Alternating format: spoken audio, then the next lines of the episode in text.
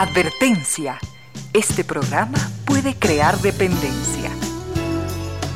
Dependencia de la buena música, del comentario oportuno, del momento poético, de las voces que siempre tienen algo que decir. Aquí se unen la música y la palabra, con cierto sentido.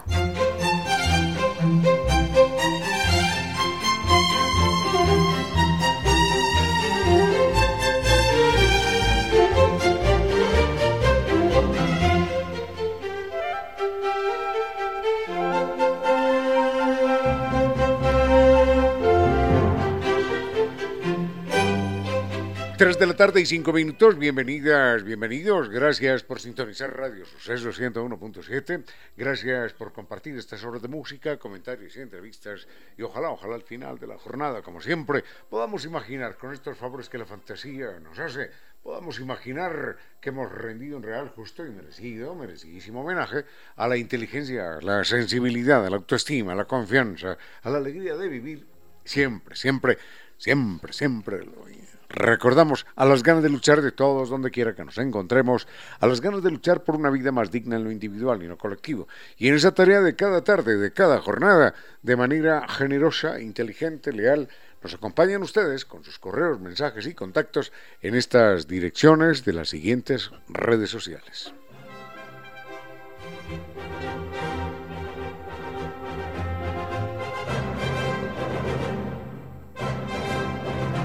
Nuestro correo electrónico es conciertosentidoecuador.gmail.com. En Facebook nos siguen como Concierto Sentido ese. Mi cuenta personal en Twitter, arroba Ramiro Díaz. Y en Instagram, arroba Ramiro Díaz Velázquez. Tenemos mucho para compartir en esta tarde del 16, 16 de septiembre, ya cerrando la semana, al frente en controles, el doctor Vinicio Soria, y llegamos hasta ustedes gracias a la presencia de estas destacadas empresas e instituciones que creen que la radio, en medio de nuestras humanas e inevitables limitaciones, la radio puede y debe llegar siempre con calidad y calidez.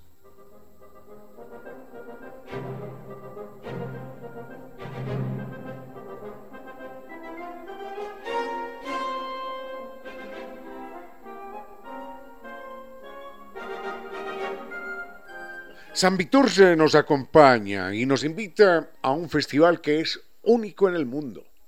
Hay que decirlo, es aquí en Latinoamérica, pero ese festival es único en el mundo. Es el Festival de las Luces en Medellín. Es un festival al que convoca miles de turistas de todo el mundo. Y luego, de Medellín, un recorrido por toda Colombia, 12 días para visitar Bogotá con la Catedral de Sal en Zipaquirá, que es una de las maravillas del mundo, un pueblo mágico que es Salento en el eje cafetero y extraordinarios parques temáticos. Recuerden, Medellín, la ciudad de la eterna primavera, con sus alumbrados, es algo que nunca lo van a olvidar. Y no, no lejos de allí, un paseo por Guatapé, con sus callejuelas coloridas, con una laguna extraordinaria, con una roca verdaderamente monumental que es un asombro de todo el mundo. Eso es, eso es lo que nos, nos propone San Viturs y enseguida Cartagena de Indias, todo incluido, todo incluido. Recuerden, hermosas playas, bellísimo lugar. Todo con guía acompañante desde Quito y, y el mejor servicio. Así que Recuerde, están en Naciones Unidas y Veracruz frente a la sede de jubilados del IES. La página es ambitours.com y los puede llamar ahora mismo al 600-2040.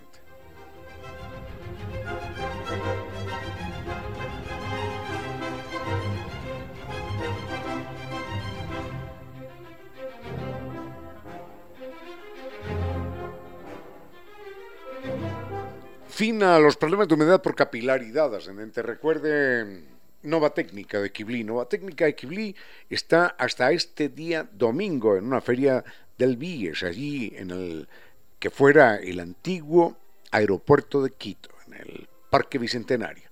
Recuerden que allí se están ofreciendo en esta temporada, hasta el próximo domingo, descuentos de hasta el 15%. Están en el están, están, están presentes en el stand B2, Feria BIES, Kibli para que ponga fin con garantía de por vida al problema de la humedad por capilaridad ascendente. Si quieres llamarlos, llámelos, por supuesto. Es importante tener el contacto. 098 26 00588 y 098 81 85 798.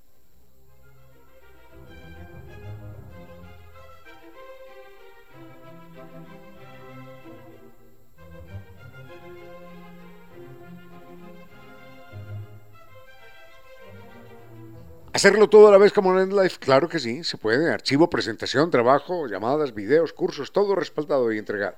Hágalo todo a la vez como hace NetLife y con sus servicios adicionales, usted se puede conectar en todo momento y acceder a llamadas internacionales, a licencias Microsoft y almacenar en OneDrive todos sus archivos. Recuerde la página netlife.es o llame al 39 20000.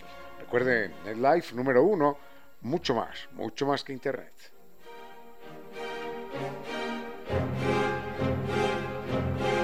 Y este fin de semana es perfecto para que usted se dé el gusto de nuestra gastronomía en su máxima expresión. Las maravillas de la costa, las exquisiteces de la sierra, con una sazón impecable, perfecta, para que usted disfrute de la atención, de la presentación que bien se merece. Recuerde que merecemos todos darnos ese gusto. Están esta costa y sierra, esta costa, sierra, allí en la avenida, bueno, en la avenida no, está en el sector de la pradera, frente a la sede de Flaxo. Atienden de martes a domingo, desde las 8 y 30 de la mañana, para que usted inclusive pueda programar sus desayunos de negocios, de trabajo. El teléfono para sus reservaciones, por allá nos veremos en más de una ocasión, es el 098 311 0222.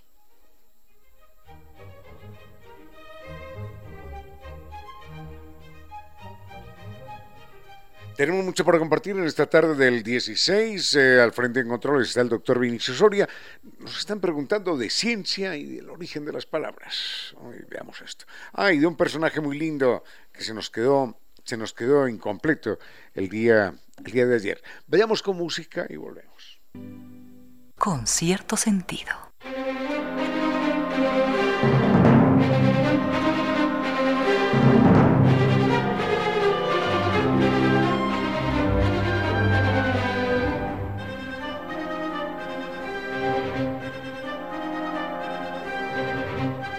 Vayamos rápidamente, primero que todo, vayamos a las estrellas, porque alguien pregunta, perdón, lo siguiente.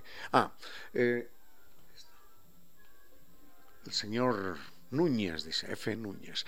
El señor F. Núñez eh, pregunta eh, cuántas estrellas pueden ser vistas y de qué depende la luminosidad. Estuvimos en estos días hablando de esto y fue, lo reconozco, fue una respuesta una respuesta incompleta, porque señalé el color de la luz de las estrellas, pero no dije de qué dependía la luminiscencia, la, luminosidad de las estrellas. Este es un tema verdaderamente impresionante y prepárense para escuchar algo de una estrella que nadie puede imaginarse. Se llama Rigel. Rigel, cuando, cuando les cuente lo de Rigel, ustedes van a decir, pero ¿será posible? ¿Será posible que exista una estrella así? Por supuesto que sí. En todo caso, eh, vayamos con lo de las estrellas, porque hace, ¿cuánto? Hace unos dos mil y tantos años, un personaje decidió contabilizar las estrellas. Era un personaje griego, y Parco, les hablo de hace 2200, 2300 años, y él eh, contabilizó y clasificó alrededor de 4000 estrellas. Es una verdadera barbaridad. Primero tenía noches despejadas, noches limpias, noches no contaminadas, ni por la atmósfera, por el humo y los gases que hoy tenemos, ni por las luces que emiten las ciudades, porque es terrible. Nosotros en las ciudades no alcanzamos a imaginar cómo es el cielo. Para estar en el cielo es necesario estar, para, estar en el cielo, para saber lo que es el cielo, cómo se ve el cielo, es importantísimo, bueno, es fundamental estar en el desierto, porque ahí uno ve tantas, tantas estrellas que son millones, millones de estrellas. Se ven paquetes algodonosos que parecen nubes blancas, pero no son nubes blancas, sino que son estrellas allí en un, lo que llaman clúster, en un, en un ramillete, en un manojo impresionante, de cientos de millones de estrellas. Ahora, y Parco lo que hizo fue eh, clasificar las que estaban separadas unas de otras, las que se podían distinguir unas de otras, y dedicó fundamentalmente toda su vida a eso. Ahora, lo más importante de Parco, lo más impresionante, es que él clasificó a ojo, a ojo, miren esto, clasifica a ojo seis tipos de estrellas de acuerdo con su eh, luminosidad. Estrella tipo A, estrella tipo B, C, D, E, F. Entonces, cada una de esas estrellas le puso un nombre a las que se identificaban, les puso un nombre y le puso A, B, C, D, E o F de acuerdo con la luminosidad de cada estrella. Un trabajo meticuloso, extraordinario. Y uno dirá, bueno, ¿y? Bueno, ¿y cómo les parece que 2200 años después, hoy, se sigue utilizando la misma clasificación de Hiparco? Obviamente el tipo no dormía, ¿no? Lo primero que hacía era, cuando aparecían las estrellas, era empezar a hacer el mapa del cielo y empezarlas a mirar. Eso es Hiparco, pero enseguida les cuento lo que son... Ah, ¿de qué depende la luminosidad de las estrellas? En un momento. Con cierto sentido.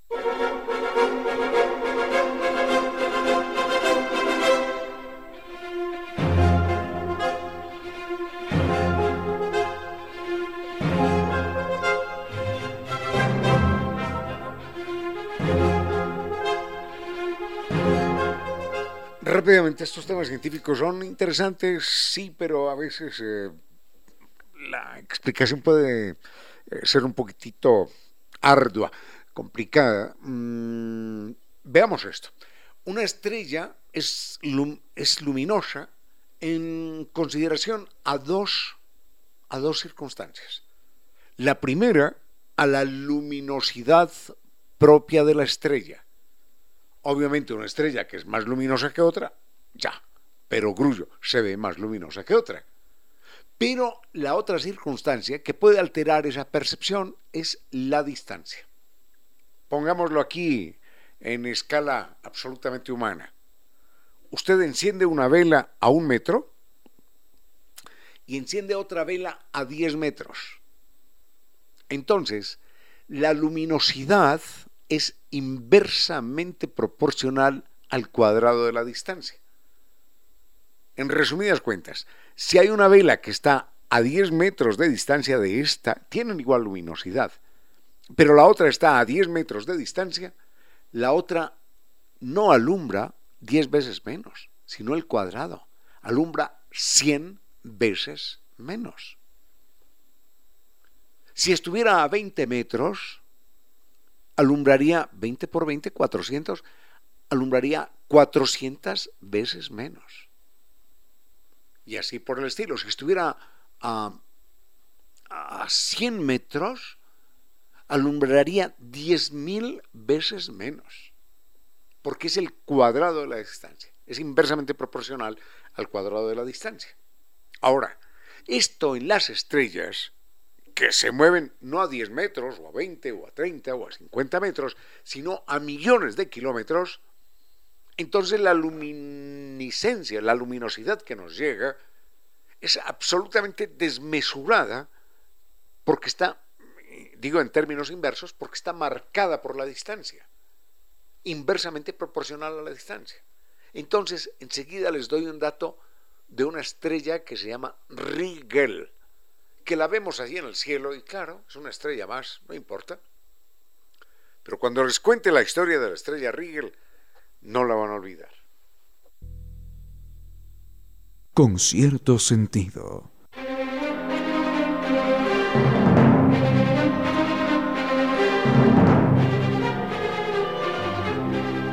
Es una maravilla realmente saber que el sexto mejor hotel del mundo lo tenemos en Quito es Casa Gangotena y nos invita a descubrir una experiencia inigualable.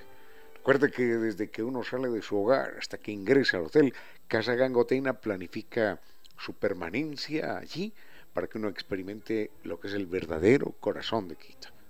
sexto mejor hotel del mundo en Quito, para nosotros, para todos.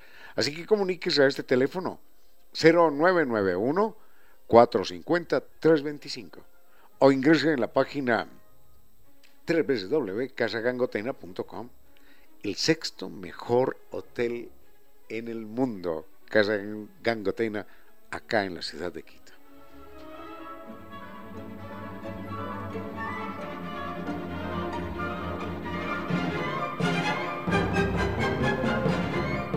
Decíamos que si dos estrellas o que si dos luces son iguales de potentes, mm, a nuestros ojos no quiere decir que estén iguales en términos de fuerza, sino que puede ser que uno esté más lejos que la otra y que esté compensada por eso. Por ejemplo, hay dos estrellas, una se llama Rigel y la otra se llama Capella. Y mm, un observador encuentra que Rigel y Capella, eh, sí, tienen, tienen igual, igual, igual potencia. Pero sucede que Rigel está 20 veces más lejos que Capella. Y son iguales, son iguales en luminiscencia a nuestros ojos. Pero recuerden que es el inverso del cuadrado, 20 por 20, 400. Lo cual significa que Rigel es 400 veces más potente que Capella. Y uno dirá, pero bueno, 400 veces más, más potente que otra estrella, ¿cómo es posible? Pues sí, si, si Rigel, y esto es para que no lo olvidemos nunca, si Rigel estuviera a la misma distancia del Sol, tendría 60.000 veces más potencia lumínica. 60.000 veces. Ni siquiera, escuchen esto, ni siquiera metidos nosotros en el centro de la Tierra, y con gafas oscuras y con los ojos cerrados. Ni siquiera allí en el centro de la Tierra podríamos escapar a la luminiscencia de Rigel. Si estuviera no aquí pegado a nosotros, sino a la distancia del Sol. Entonces, cuando uno se acerca a la astronomía y empieza a mirar aquí y allá y a conocer datos, realmente uno dice, caramba, ese espectáculo de la noche es el más asombroso, el más maravilloso que un ser humano pueda contemplar en toda su vida. Dejamos el tema de la astronomía y nos vamos con una mujer a la que dejamos ayer con algo pendiente. Con cierto sentido.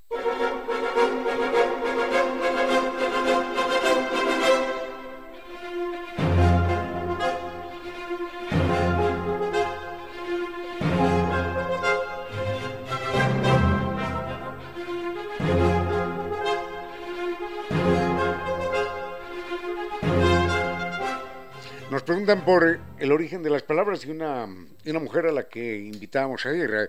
Ayer estuvimos hablando de esta mujer que se llamó Nellie Bly. Bueno, no se llamaba así, pero ese fue su, nombre eh, como escritora, como periodista. Eh, era Nellie Cochrane.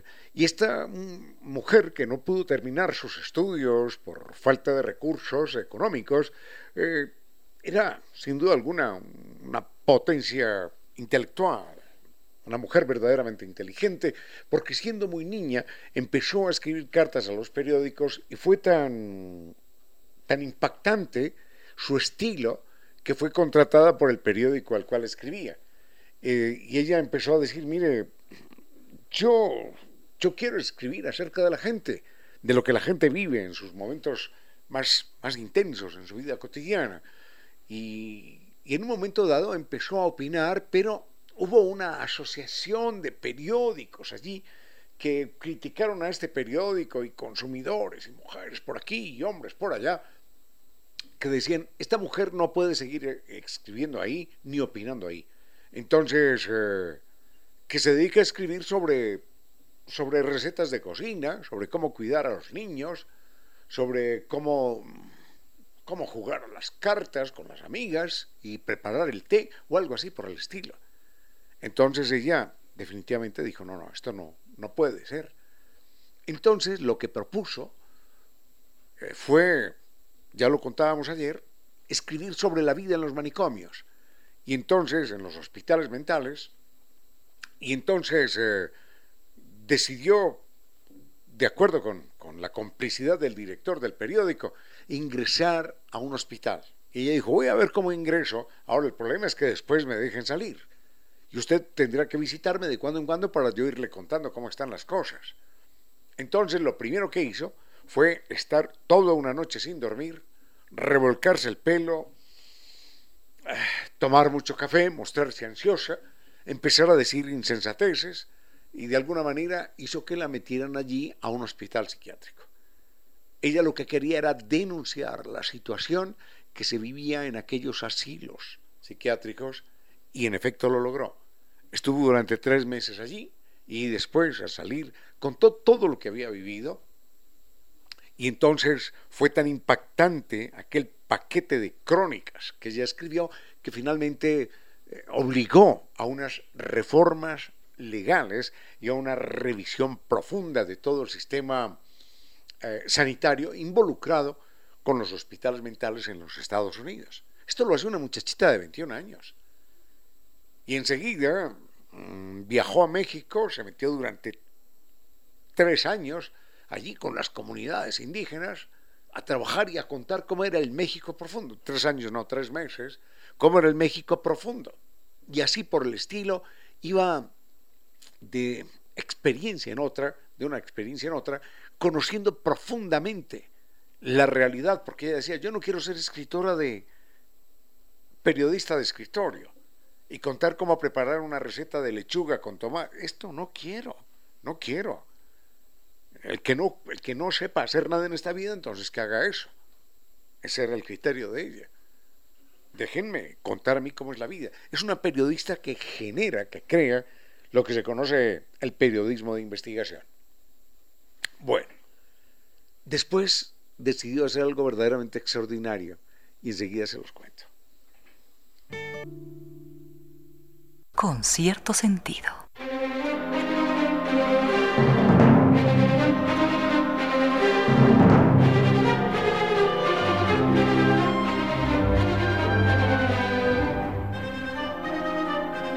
Fin a los problemas de humedad por capilaridad ascendente. Esto significa que usted no vuelve a incurrir en gastos innecesarios, que tiene una solución definitiva con garantía de por vida.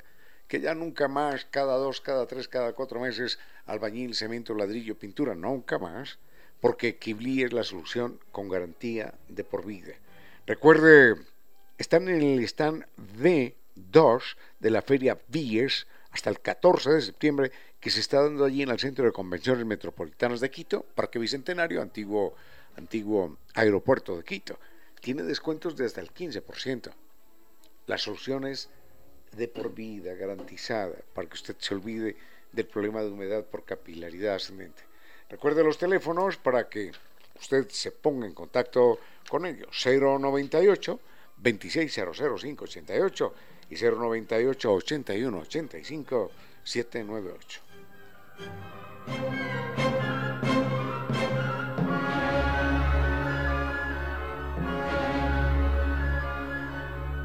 Enseguida les cuento algo más que hizo Nelly Bly, una mujer extraordinaria. Uy, y estoy recordando, estoy recordando a dos periodistas más, mujeres ambas. Bueno, no, no, a una sola, a una sola. La otra es una historia larga. Mm, que que realizaron algo verdaderamente extraordinario. En un momento las, las invito. Con cierto sentido.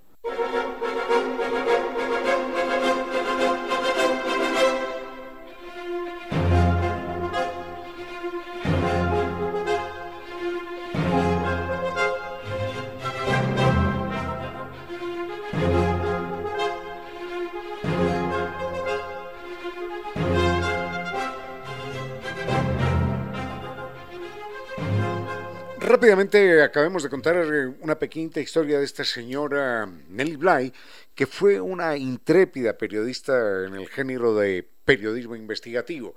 No era, como dice ella, o como decía ella, una, una periodista de escritorio, no, ella quería estar allí metida y se tuvo, tuvo el atrevimiento de irse a vivir a México, de estar en un hospital psiquiátrico para saber cómo era aquello, y de cada una de estas experiencias, esto es increíble, de cada una de estas experiencias salió un libro pero no solo eso, sino que después dijo, bueno, ¿cómo es esto de, de Julio Verne? contando la vuelta al mundo en 80 días. Pues yo voy a hacer ese mismo viaje. Y decidió hacer la vuelta al mundo en 80 días, que aquella, en aquella época era considerado como un imposible. Llegaba a un puerto y salía corriendo a tomar el barco que salía por el otro puerto y así por el estilo. Estamos hablando de 1890, ¿no? No había, no había avión, no había nada. Y, y se dio inclusive el gusto de visitar a Julio Verne en Francia, en la ciudad de Amiens, y le dijo, yo voy a cumplir, pero en la realidad, su novela. Y finalmente esta mujer le dio la vuelta al mundo no en 80 días, sino en 72 días. Y escribió un libro que se llama así, La vuelta al mundo en 72 días. Esta mujer era verdaderamente extraordinaria y de cada, de cada experiencia periodística publicaba un libro. Pero no solo eso, sino que llegó a publicar 11 libros. Y, y como, si, como si todo esto pareciera poco, era inventora. Tiene patentes de inventos industriales en la Oficina de Patentes de los Estados Unidos. Así que dejemos tranquilita ahí a Nelly Bly y recordemos que el periodismo, como un trabajo profundo de investigación sobre el acontecer de las sociedades es un trabajo extraordinariamente valioso. Mm, vayamos con música y volvemos. Con cierto sentido.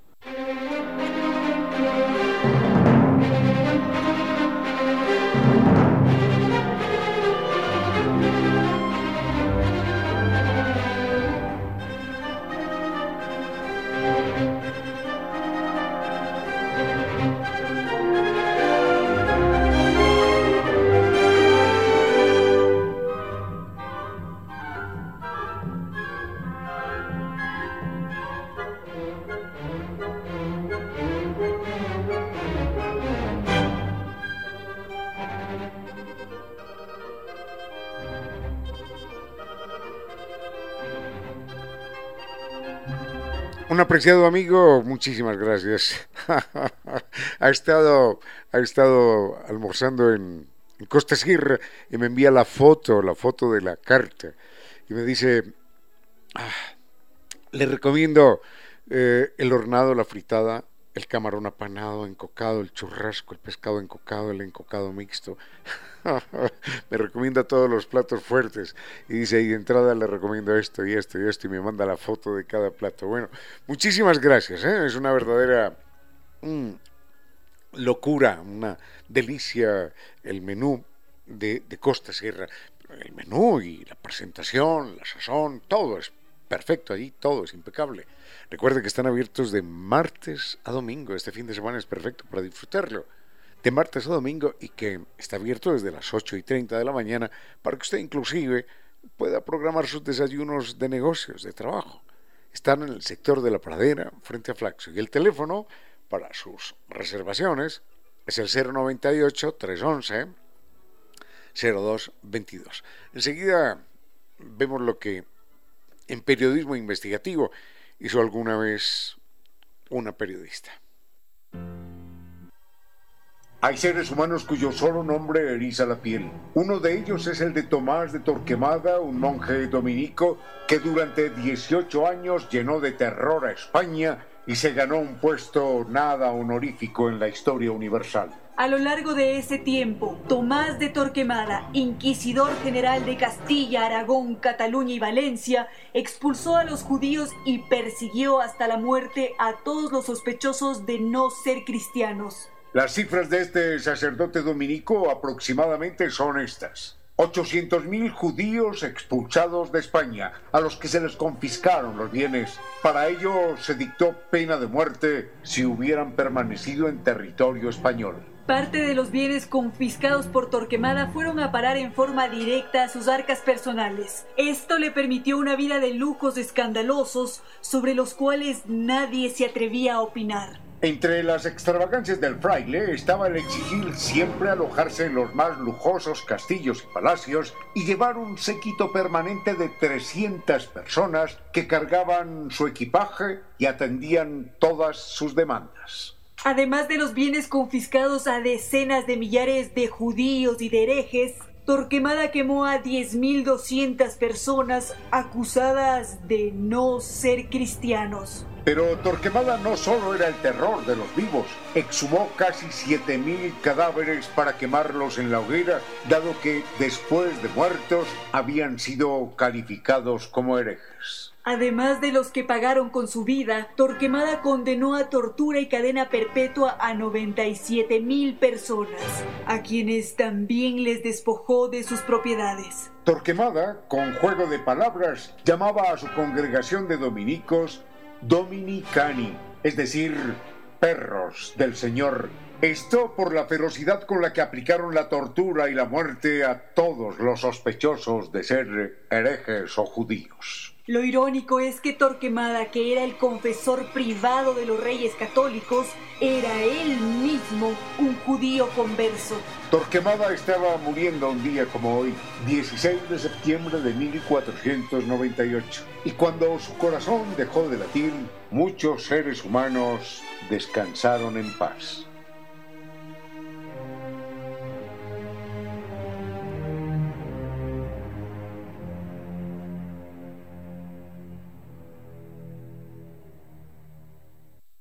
Sigue con ustedes, Ramiro Díez. Con cierto sentido.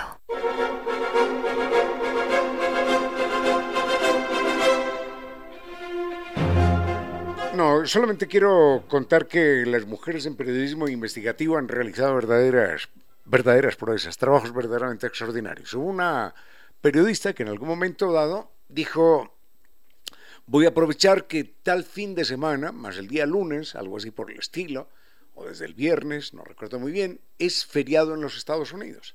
Entonces hay un puente largo de tres días o cuatro y lo voy a aprovechar. ¿De qué manera lo iba a aprovechar? Entonces dijo, lo voy a aprovechar para que me metan a la cárcel en Miami y saber, saber qué le pasa a una narcotraficante en la cárcel. Pero ella no llevaba, no llevaba ninguna, como dicen los policías, ninguna sustancia sometida a, fiscalización, no, no llevaba, no llevaba droga, no.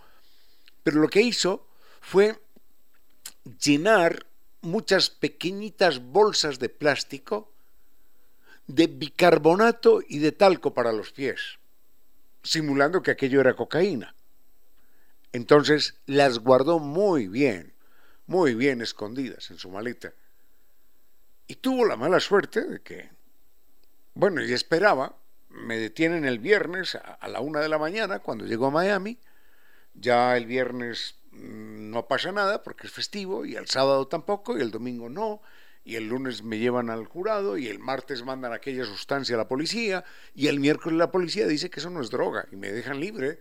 Y lo que quiero saber es qué le pasa a una mula, a una traficante detenida en Miami. Entonces llenó aquello con bolsitas por aquí, bolsitas por allá y sucede que el policía que le abre la maleta empieza a revisar así a abuelo de pájaro. Era una época en la que le abrían las maletas a las personas, no había sistemas de detección muy, muy, muy, muy, muy técnicos. Y entonces le empieza a abrir la maleta por aquí y por allí y le descubre que tiene las bolsitas que estaban en apariencia muy bien guardadas, pero que una revisión cualquiera las podía dejar a la luz. Y el policía ve aquello y destapa aquí y ve otra bolsita aquí y otra bolsita allá. Y el policía se asusta. Entonces se desconcierta el policía y no sabe qué hacer. Entonces lo que hace es que con la ropa de ella misma empieza a tapar bolsita aquí, bolsita allá, y a la vez que tapaba con esta ropa, mm, descubría otra bolsita, hasta que el, policía, totalmente azorado y desconcertado, cerró la maleta y le dijo, siga, siga, siga, señorita, por favor, tenga la amabilidad. Entonces, contaba ella que salió del, del aeropuerto mm, con su plan frustrado, porque lo que ella quería saber era qué le pasaba a una narcotraficante durante tres, cuatro días en la cárcel en Miami, hasta que la declararan inocente por llevar talco de pies en bolsas de plástico. Así que eso fue lo que le pasó y como recuerdo de aquello, pues simplemente escribió una crónica y compró una figurita del pato Donald y nada más. Dejamos ahí al periodismo investigativo y ojalá en nuestro país continúe esta vena de periodistas investigativos que nos vayan arrojando luces y verdades insospechadas. Con cierto sentido.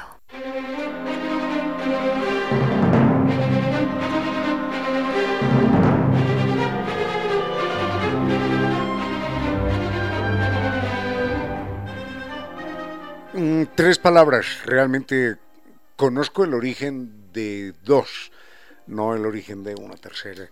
Eh, ¿Cuál es el origen de la palabra sucio? ¿Cuál es el origen de la palabra limpio? ¿Y cuál es el origen de la palabra... Aquí está. De la palabra anfiteatro. Mm, en un momentito, de la manera más breve, le explico el de la palabra limpio y el de la palabra anfiteatro. Eh, lo que sé de las dos palabras, el origen de las dos palabras. El origen de la palabra sucio no tengo ni la más remota idea. Pero si lo investigo y un día lo conozco, con mucho gusto lo compartiremos. Con cierto sentido.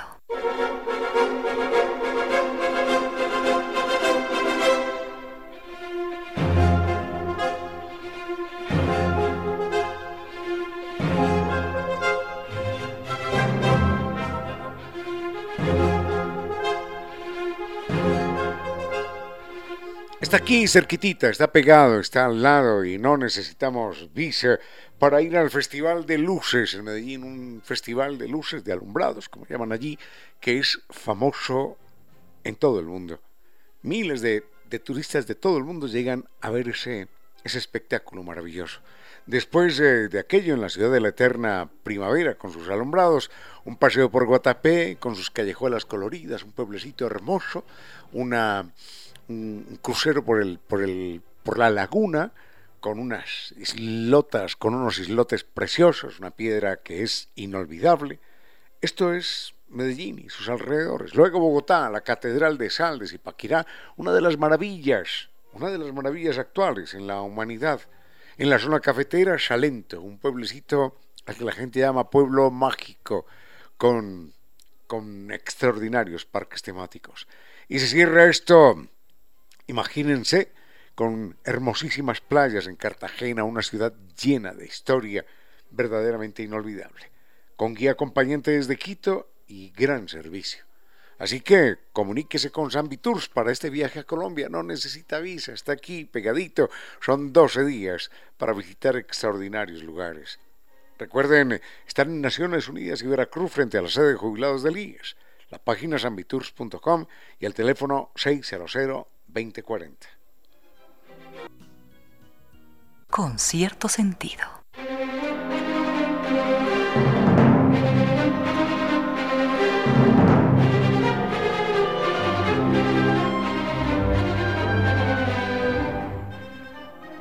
La palabra limpio, leí hace muchísimos años, viene del, no, no del griego, viene del latín y mm, seguro que hemos escuchado hablar de eh, vasos linfáticos o la linfa del cuerpo. Bueno, la linfa era una mm, desviación de una palabra original que era ninfa, porque en latín agua también quería decir ninfa, también se decía ninfa, no solo acum, sino ninfa. Entonces, ninfa era una diosa, eran las diosas de, del agua, eran deidades del agua. Entonces, como eran deidades del agua, estaban siempre limpias. Y la gente empezó a utilizar linfa, ninfa, como algo, como algo limpio. Hasta ahí nada más. Eso es lo que sé. Porque vienen de ninfa. Y ninfa terminó en linfa. Y por eso decimos los vasos o los ganglios linfáticos y demás en el cuerpo humano. Mm, de ahí deriva limpio, de ninfa. Bueno, mm, la otra palabra la otra palabra, ah, caramba, eh, es sucio, que no sé, no sé dónde viene. Y la otra era ah, anfiteatro, anfiteatro. Anfiteatro, bueno, teatro sabemos lo que es, ¿no? Pero el anfiteatro, observen que tiene la misma raíz anfi que un anfibio. Por ejemplo, cuando decimos un anfibio, una anfibología, eh, un motor anfibio, un carro anfibio, es porque se mueve en dos, en dos espacios. Los anfibios empiezan su vida en el agua y la concluyen en la tierra, o se mueven entre la tierra y el agua. Eso es lo que quiere decir anfibios, vía, vida en dos áreas. El anfiteatro es un teatro que tiene dos, dos componentes o dos perspectivas. Mm, a veces se piensa que el anfiteatro es solamente para mm, casos de morgue, para personas que, que han muerto de una, de una manera u otra, entonces los llevan al anfiteatro.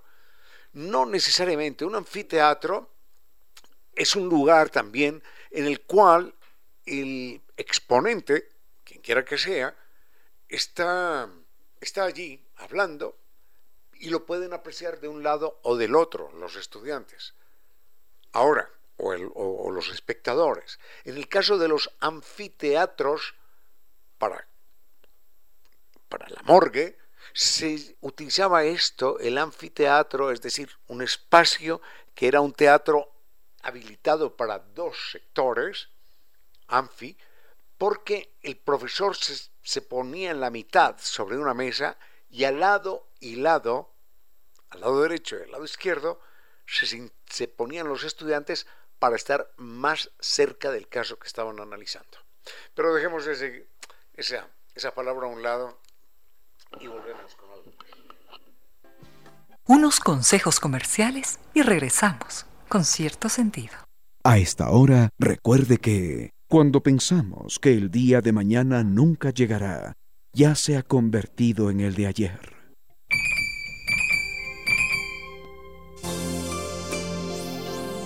Las aves callan y el jacarandá canta con su follaje. En pocas palabras, la poesía dijo, Las aves callan y el jacarandá canta con su follaje.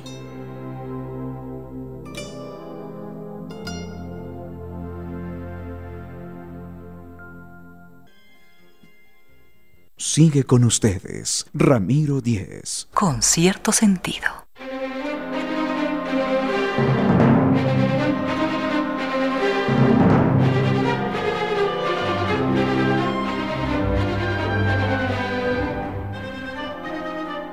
Este es un tema, este es un tema polémico y hay, que tomarlo con pinzas porque a veces se presenta más de un malentendido. Eh, nos dice nos dice doña Gaby que, que celebra, muchísimas gracias doña Gaby, que celebra la existencia de este espacio, muchísimas gracias, porque es un espacio que dice enseña, mm, no sé si nos proponemos eso, que enseña a respetar las ideas. Bueno, yo no sé, con todo el respeto, apreciada doña Gaby, yo no sé si la idea sea respetar las ideas, eh, porque es una expresión muy, muy utilizada, es una verdad o una supuesta verdad muy generalizada, pero no por eso necesariamente correcta.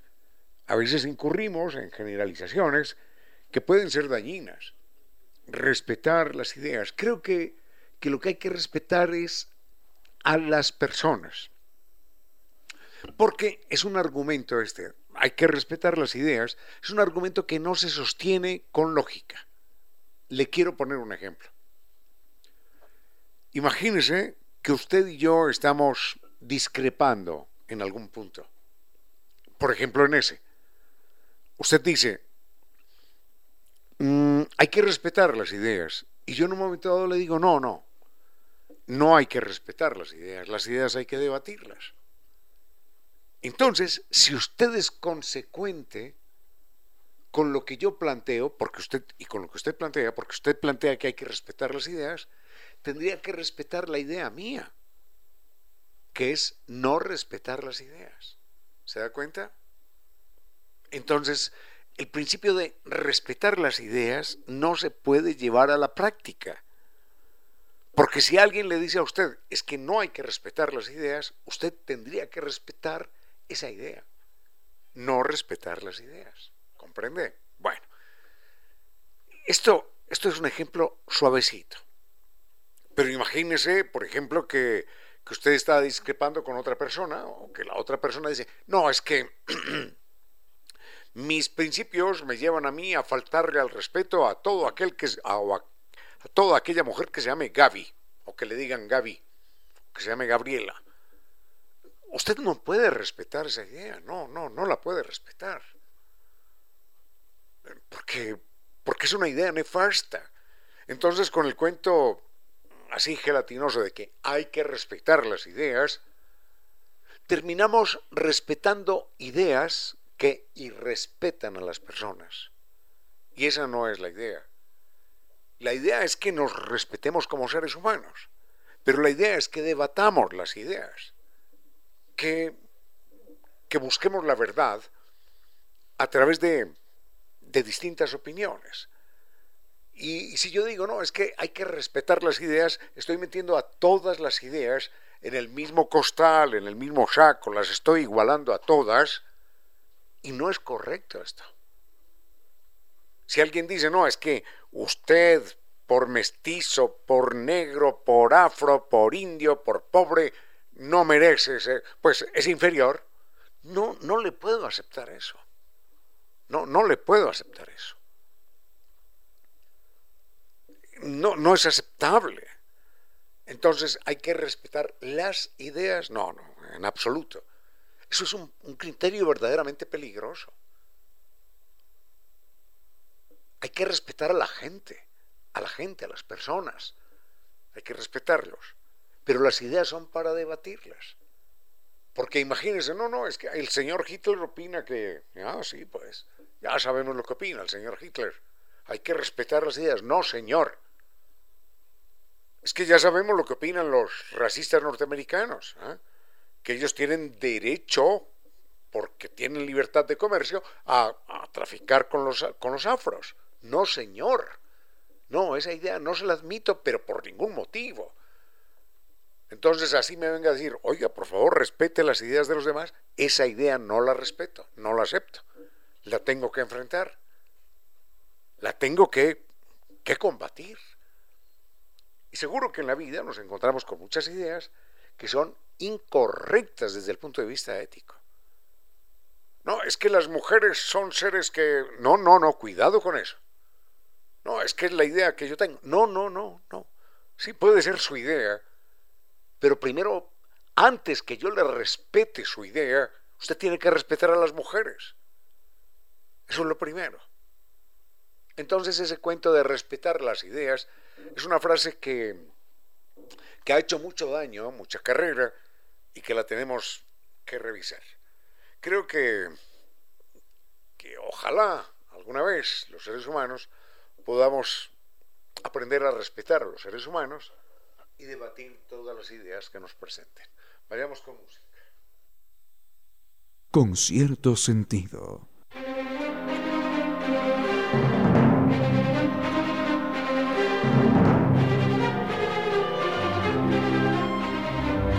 Siempre, siempre aparecen los temas de ciencia y astronomía. En estos días se han venido repitiendo algunas preguntas de este orden.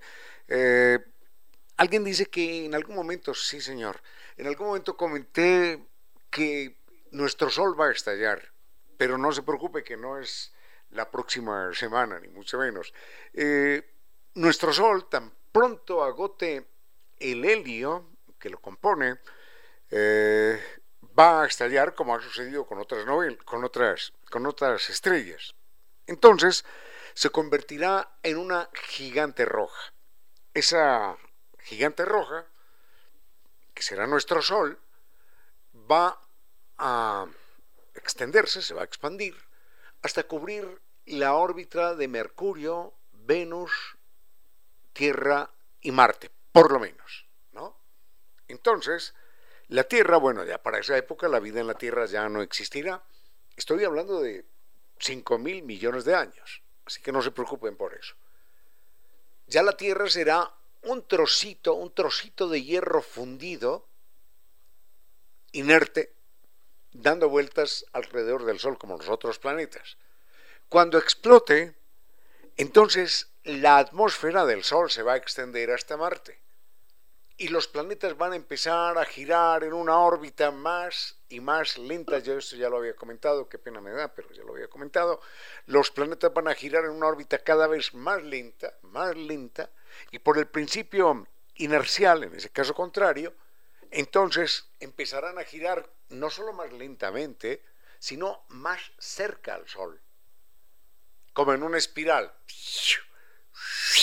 Y esa espiral los va a ir acercando al Sol. Entonces, tarde o temprano, bueno, más tarde que temprano, en verdad, todos nosotros, todos, esos componentes que somos nosotros en términos de átomos, que, estaremos todavía aquí en la Tierra, en forma de ceniza, de cualquier cosa, todos nosotros algún día vamos a realizar ese viaje de 150 millones de kilómetros que nos separan del Sol. Y vamos a volver, vamos a volver al Sol que nos dio la vida. Porque muchos componentes de nuestro cuerpo, el calcio, por ejemplo, minerales como el hierro, el cobre, el zinc, que los tenemos en nuestro cuerpo, esos minerales, por ejemplo, el, hierro que hace que la sangre sea roja, esos minerales nacieron en el Sol nacieron en las estrellas. Entonces, dentro de 5 mil millones de años, vamos a ser reciclados y vamos a volver en forma de átomos al Padre Sol que fue el que nos dio que fue el que nos dio la vida con, con, con los átomos que tenemos en nuestro cuerpo. Así que simplemente regresaremos a Él. Cuando usted se levante todos los días por la mañana y vea el sol o el sol se meta por su ventana, salúdelo. Dígale, ya voy, padre, ya voy, no te apures, no te apures, cara blanca, que, que allá nos veremos en algún tiempo. Y allá iremos a parar todos, e irán a parar las pirámides de Egipto y el Empire State y, y los Rolls Royce y, y todas las joyas y los diamantes de todos los monarcas del mundo, etcétera, etcétera, etcétera. Bueno, a propósito de monarcas, veamos esto.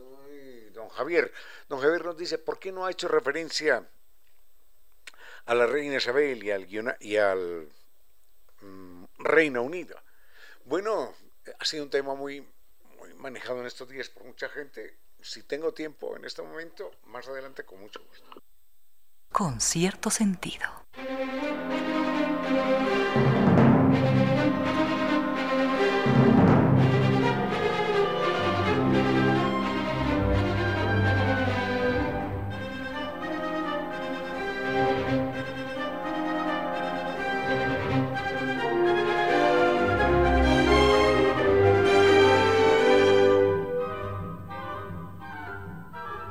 Don Javier me pide que hable acerca de la historia del Reino Unido. No, no conozco la historia del Reino Unido, no conozco más de lo que seguro que usted conoce.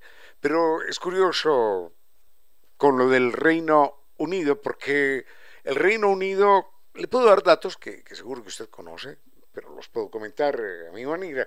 Lo que se llama el Reino Unido, United Kingdom, nunca fue, nunca fue un reino tan unido, porque fue en una época eh, un aglomerado, la verdad, un aglomerado de, de reinos que no estaban unidos en absoluto, enemistados en muchas ocasiones, y finalmente se fueron aliando por, por, uh, por circunstancias particulares, como tan frágiles como, como el matrimonio de conveniencia. Eh, yo tengo un hijo, entonces ven para que tu hija se case conmigo, con, con, mi hija, y así ya no, ya no nos declaramos la guerra. Y así más o menos se fue configurando lo que es eh, el Reino Unido. Ahora, la historia del Reino Unido, eh, bueno, realmente es reciente, pero de ese conglomerado de, de reinos que conformaron el Reino Unido, eh, está muy clara aproximadamente desde el siglo XII, desde el siglo XIII. Y curiosamente, esto hay que recalcarlo, hay que destacarlo, mm, fue, fueron realmente los reinados de las mujeres, cosa curiosa, las que manejaron ese conglomerado de reinos y lo convirtieron en una verdadera potencia, una potencia mundial que en su momento fue, fue la primera, una potencia imperialista, desalmada además, eh, pero también con grandes logros, eso hay que reconocerlo. Por ahí en el año de 1500 y algo había una reina, que era una reina Isabel, que reinó durante 50 años más o menos. Después aparece la época victoriana, la reina Victoria, gobierna durante otros tantos años, así por el estilo. Y ahora, siglo XX, siglo XXI, aparece la señora Isabel II, que acaba de fallecer, con, con setenta y tantos años de, de gobierno, no, no recuerdo exactamente. Ahora, es durante estos gobiernos de las mujeres, cuando, o fue durante estos gobiernos de las mujeres, cuando Inglaterra se convirtió, Inglaterra, bueno, Gran Bretaña, se convirtió realmente en un Reino Unido, en United Kingdom, y llegó a dominar el mundo. Llegó a dominar en la India, y llegó a dominar en China, y llegó a dominar en África, y en, el Caribe, y en muchas partes.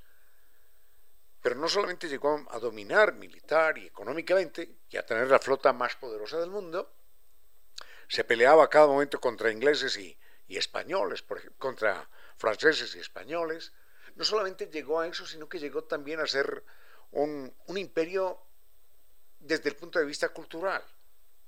Y Shakespeare, por ejemplo, la máxima muestra de la cultura inglesa y en la lengua inglesa se le debe al periodo de la reina Isabel I. Bueno, sobre Inglaterra podríamos contar más de una historia, pero será en todo caso en otro momento.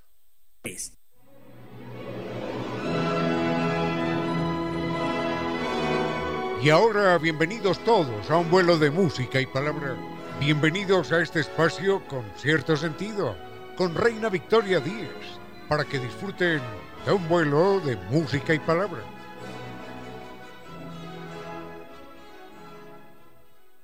Queridos amigos, arrancamos un vuelo más de música y palabra. Qué alegría poder cerrar esta semana juntos. Sí, ya estamos en viernes, para algunos ya termina la semana, otros continúan trabajando a lo largo de estos días.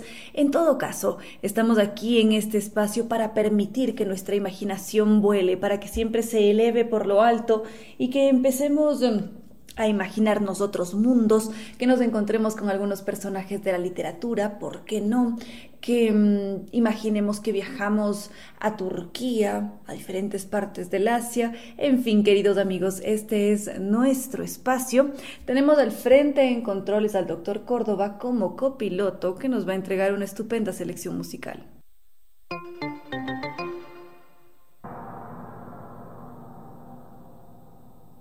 Con cierto sentido.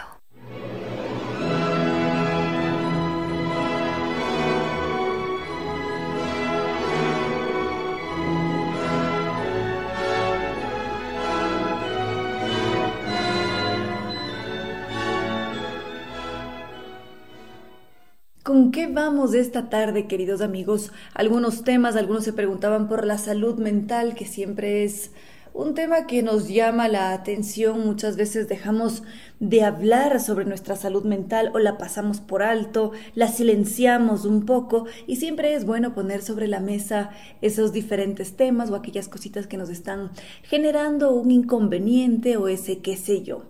En todo caso, en este tiempo reciente ha aparecido este afán por siempre mantenerse feliz, por siempre estar felices, Muchas veces lo que se ha hecho es echarle la culpa al mercado, al sistema, que nos ha metido en un bucle en el que buscamos una felicidad que no sabemos exactamente qué es, se generan ciertos vacíos, empezamos a relacionarlo con todo lo material, es decir, es un tema muy subjetivo, pero en todo caso está muy presente en todos nosotros. Les pregunto a ustedes, queridos amigos, ¿se sienten felices? ¿Tienen quizás su propia definición de felicidad? Enseguida podríamos intercambiar aquellas cosas que nos hacen felices. Seguimos entonces con la felicidad. Decíamos que cada uno de nosotros tiene su propia definición de felicidad, tenemos nuestras propias formas, cositas que nos hacen felices. En mi caso, ¿qué me hace feliz? A mí me encanta poder salir al jardín y descubrir que de repente un lirio blanco se abrió y está allí precioso. Es más, lo había compartido con ustedes a través de mi red social de Instagram, arroba reina Victoria 10.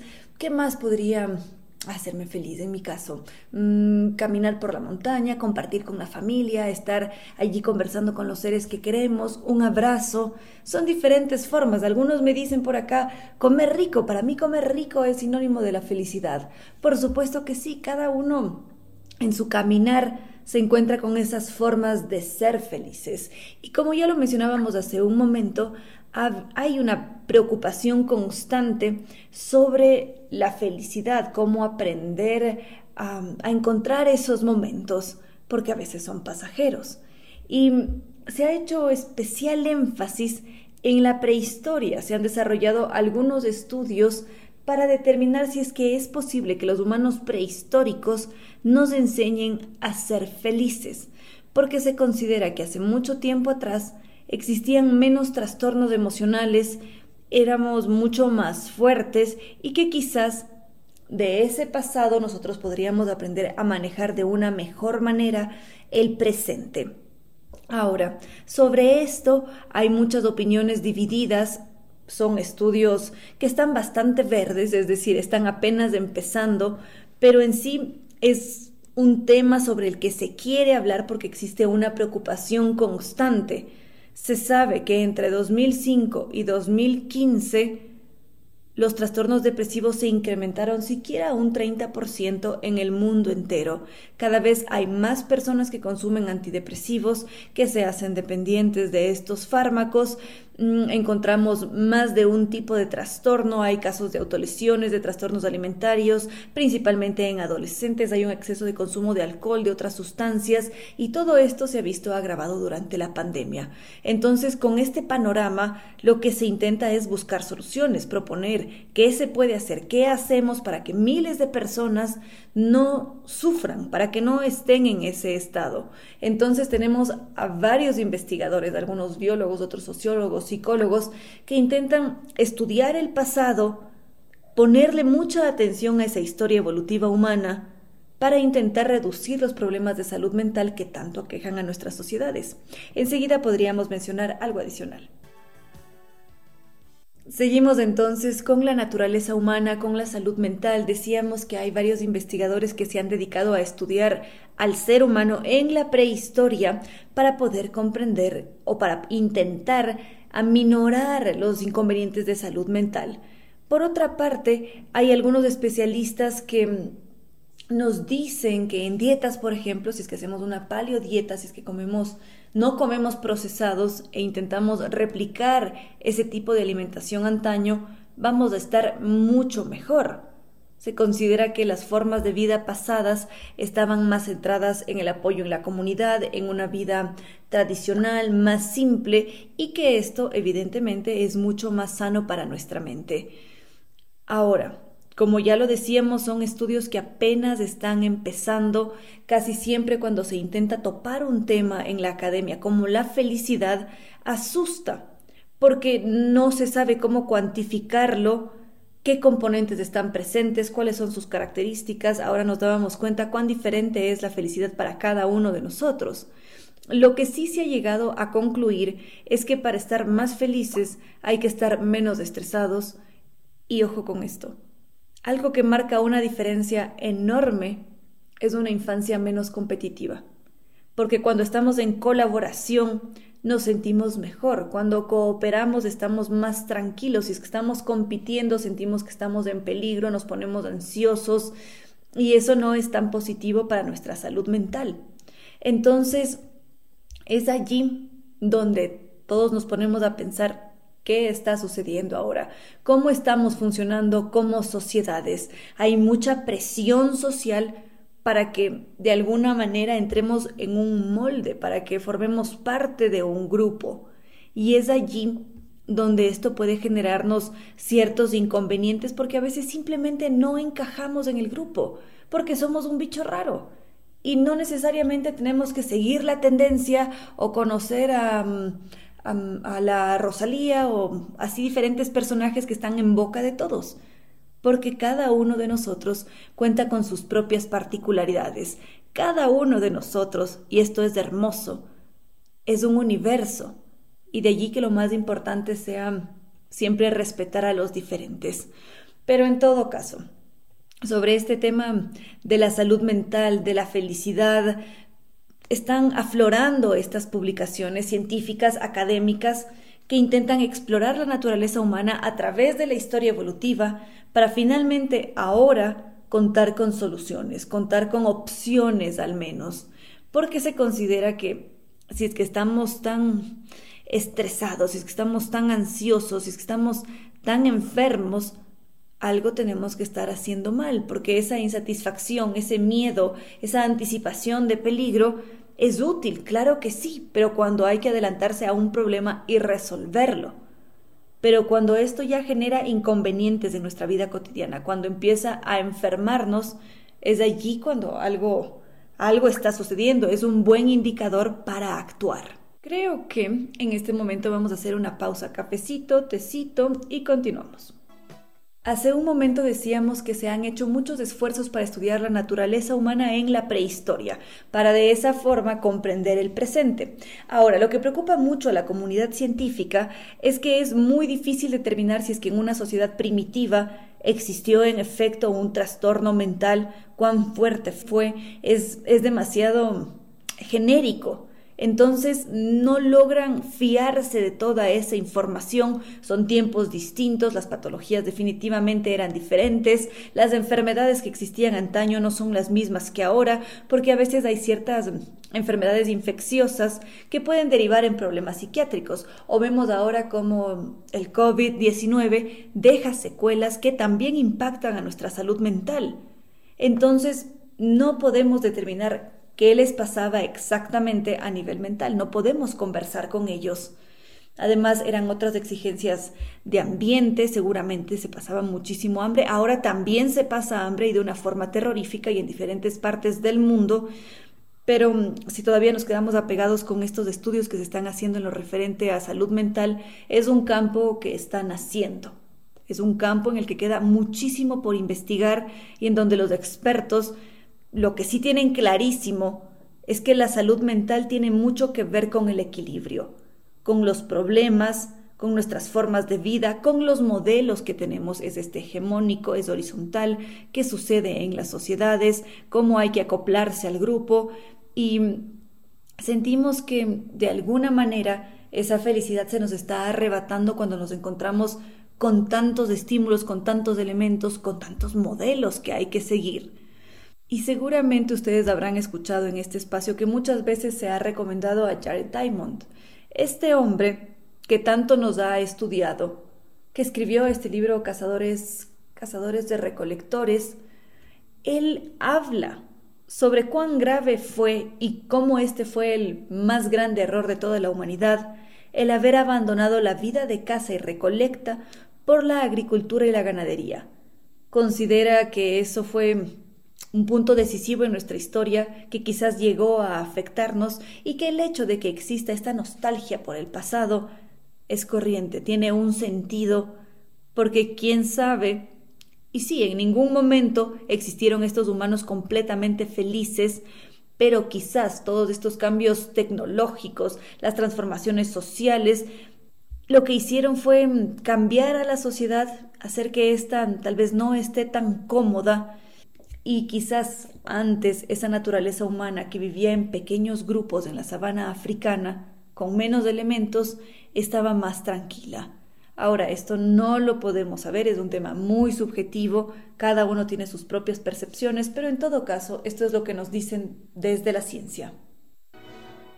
Y ahora me gustaría que nos centráramos en la tecnología. Precisamente, vamos a dar un salto. Sí, si bien es cierto, antes estábamos en la prehistoria, ahora la vamos a dejar tranquilita, damos un salto hasta nuestro tiempo, 2022, para centrarnos en temas tecnológicos y antes de eso, quiero hacerles una especial invitación, porque este sábado 17 de septiembre a las 7 de la noche, en el Teatro Nacional de la Casa de la Cultura, va a presentarse Violeta Parra Sinfónico. Será Ángel Parra quien esté allí presente rindiéndole un homenaje a Violeta Parra.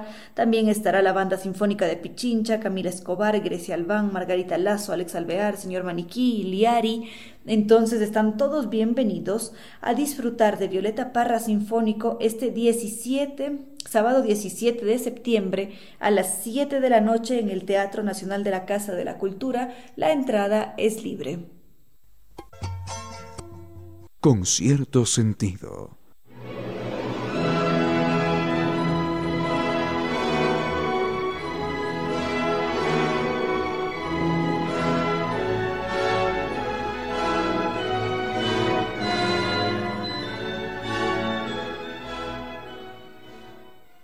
Sigamos con otros temas, queridos amigos. Como lo había propuesto, centrémonos en la tecnología, sobre todo ahora que en septiembre, hace muy poquitos días, se hizo este lanzamiento oficial en Apple que siempre genera una gran expectativa. Todos están atentos de cuáles son los cambios en los teléfonos, cuál es la novedad, qué sistema tiene, tantas cosas que, en las que nos fijamos cuando estamos a la espera de un producto. Y justamente me puse a pensar cómo cada año estamos a la espera de estos productos y no es solamente esta compañía en particular, hay muchas otras que hacen un lanzamiento cada año y que nos incitan a comprar estos productos. Ahora, ¿qué es lo que sucede si es que tenemos o si es que nos incitan a cambiar de teléfono cada año? Eso quiere decir que ese aparatito se está quedando como obsoleto. Y es allí donde, donde me pregunto, ¿es posible que un teléfono me dure 10 años? cuál es el tiempo de vida que tiene cada uno de los dispositivos. Puede no ser un teléfono, puede ser una, una, televisión, un parlante, un par de zapatos. Muchas veces he escuchado estos comentarios y también los he hecho. El decir, qué, qué barbaridad, antes un par de zapatos me duraba casi toda una vida. O mira, esta prenda la tengo desde hace 15 años y está intacta y hace poco me compré este pantalón y no llegó a durarme ni un año. ¿Qué está sucediendo? Parecería que todo empieza a ser desechable, pero por ahora quedémonos únicamente con los celulares para que no sea tan amplio. Vamos a ir con algo de música y continuamos. Ahora estábamos centrados en la vida que le podríamos llegar a dar a un dispositivo, en este caso un celular, que constantemente nos están incitando a cambiarlos, casi siempre cada año. Muchas veces sucede con ciertos teléfonos o sistemas operativos como Android que únicamente permiten actualizaciones hasta tres años después. Esto querría decir que ya pasado ese tiempo nuestro celular está obsoleto porque hay nuevas actualizaciones, porque ya no puedo acceder a ciertos servicios y allí, ¿qué pasa? Porque casi siempre esperamos que los dispositivos tengan una larga vida. Lo ideal sería que cada dispositivo tenga al menos mm, unos sanos 10 años de uso. Sería muy bello además poder arreglar ese dispositivo si es que se le salió una patita, tuvo un trizón en la pantalla, en fin, diferentes formas de arreglar un dispositivo en el que hemos hecho un gasto considerable. Sería bastante sensible, agradable, quizás tiene algo de nostalgia y definitivamente todos estaremos de acuerdo con que este sería un acto sustentable por parte de todas las empresas.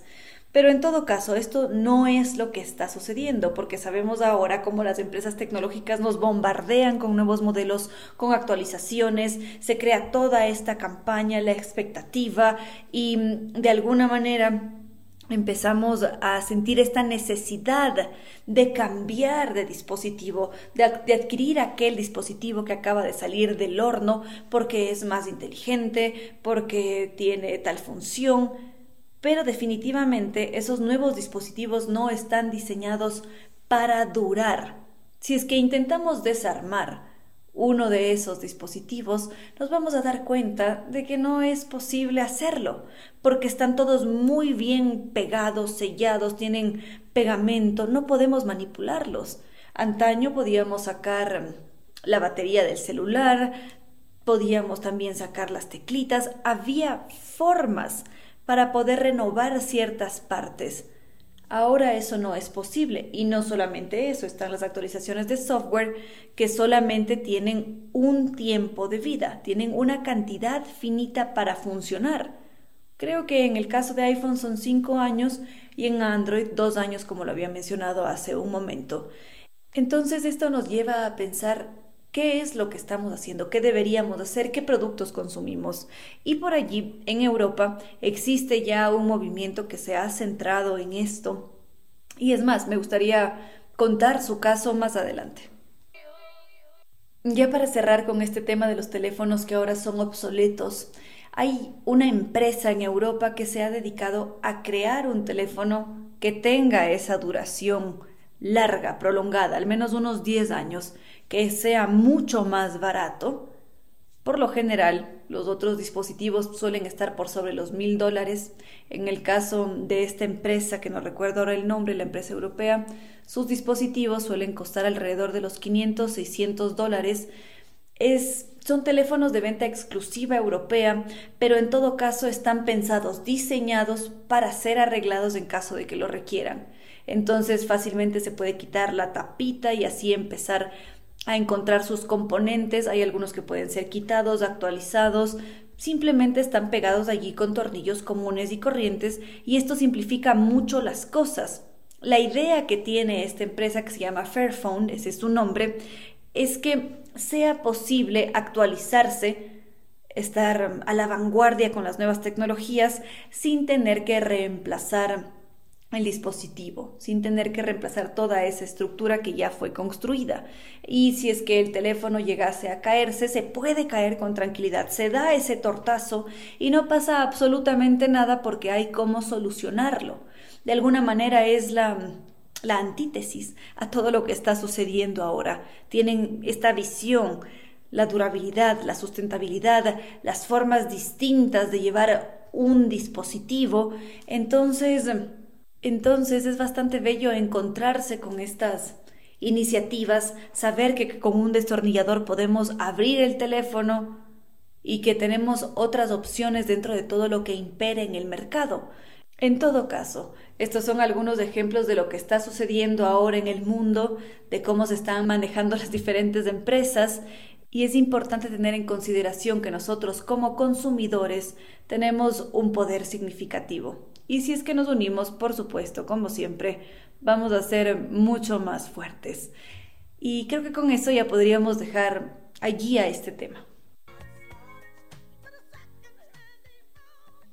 Con cierto sentido.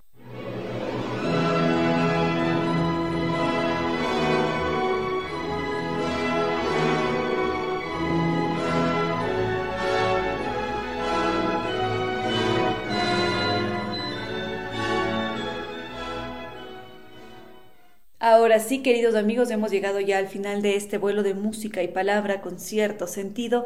Ha sido un verdadero gusto poder compartir esta semana con ustedes.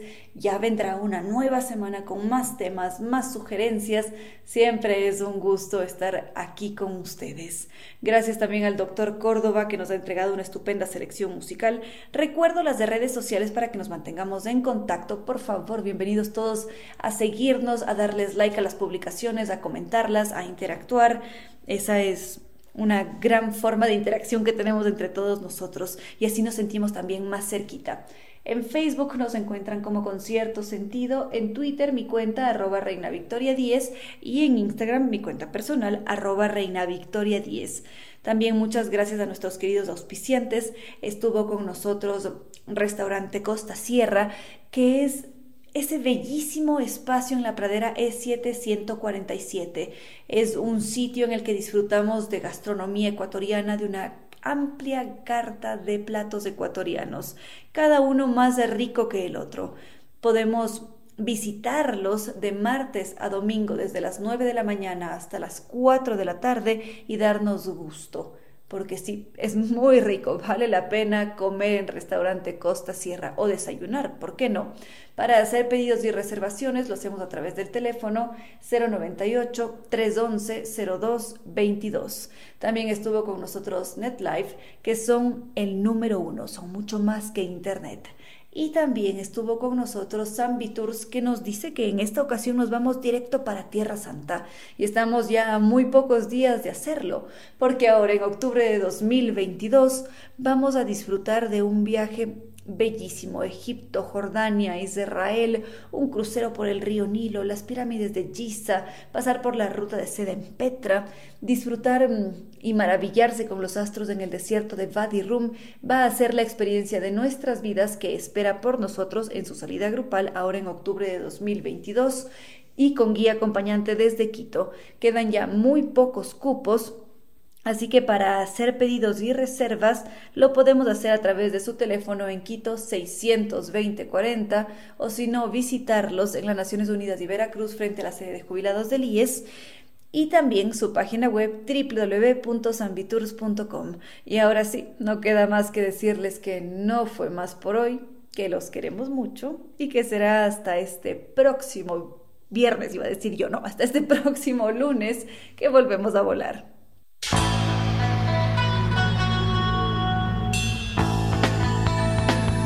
Si como dicen es cierto que en la vida no hay casualidades, piense, ¿por qué escuchó usted este programa? Tal vez escuchó aquello que necesitaba o tuvo la sospecha de esa luz dentro de su propio ser. Una gota de agua, un corazón que late, una semilla en su memoria, un remanso en medio de sus prisas, una voz que aliente su esperanza, una pluma para sus alas. Algo de eso hemos querido ser. Aquí, en Concierto Sentido, con Ramiro Díez. Y Reina Victoria Díez.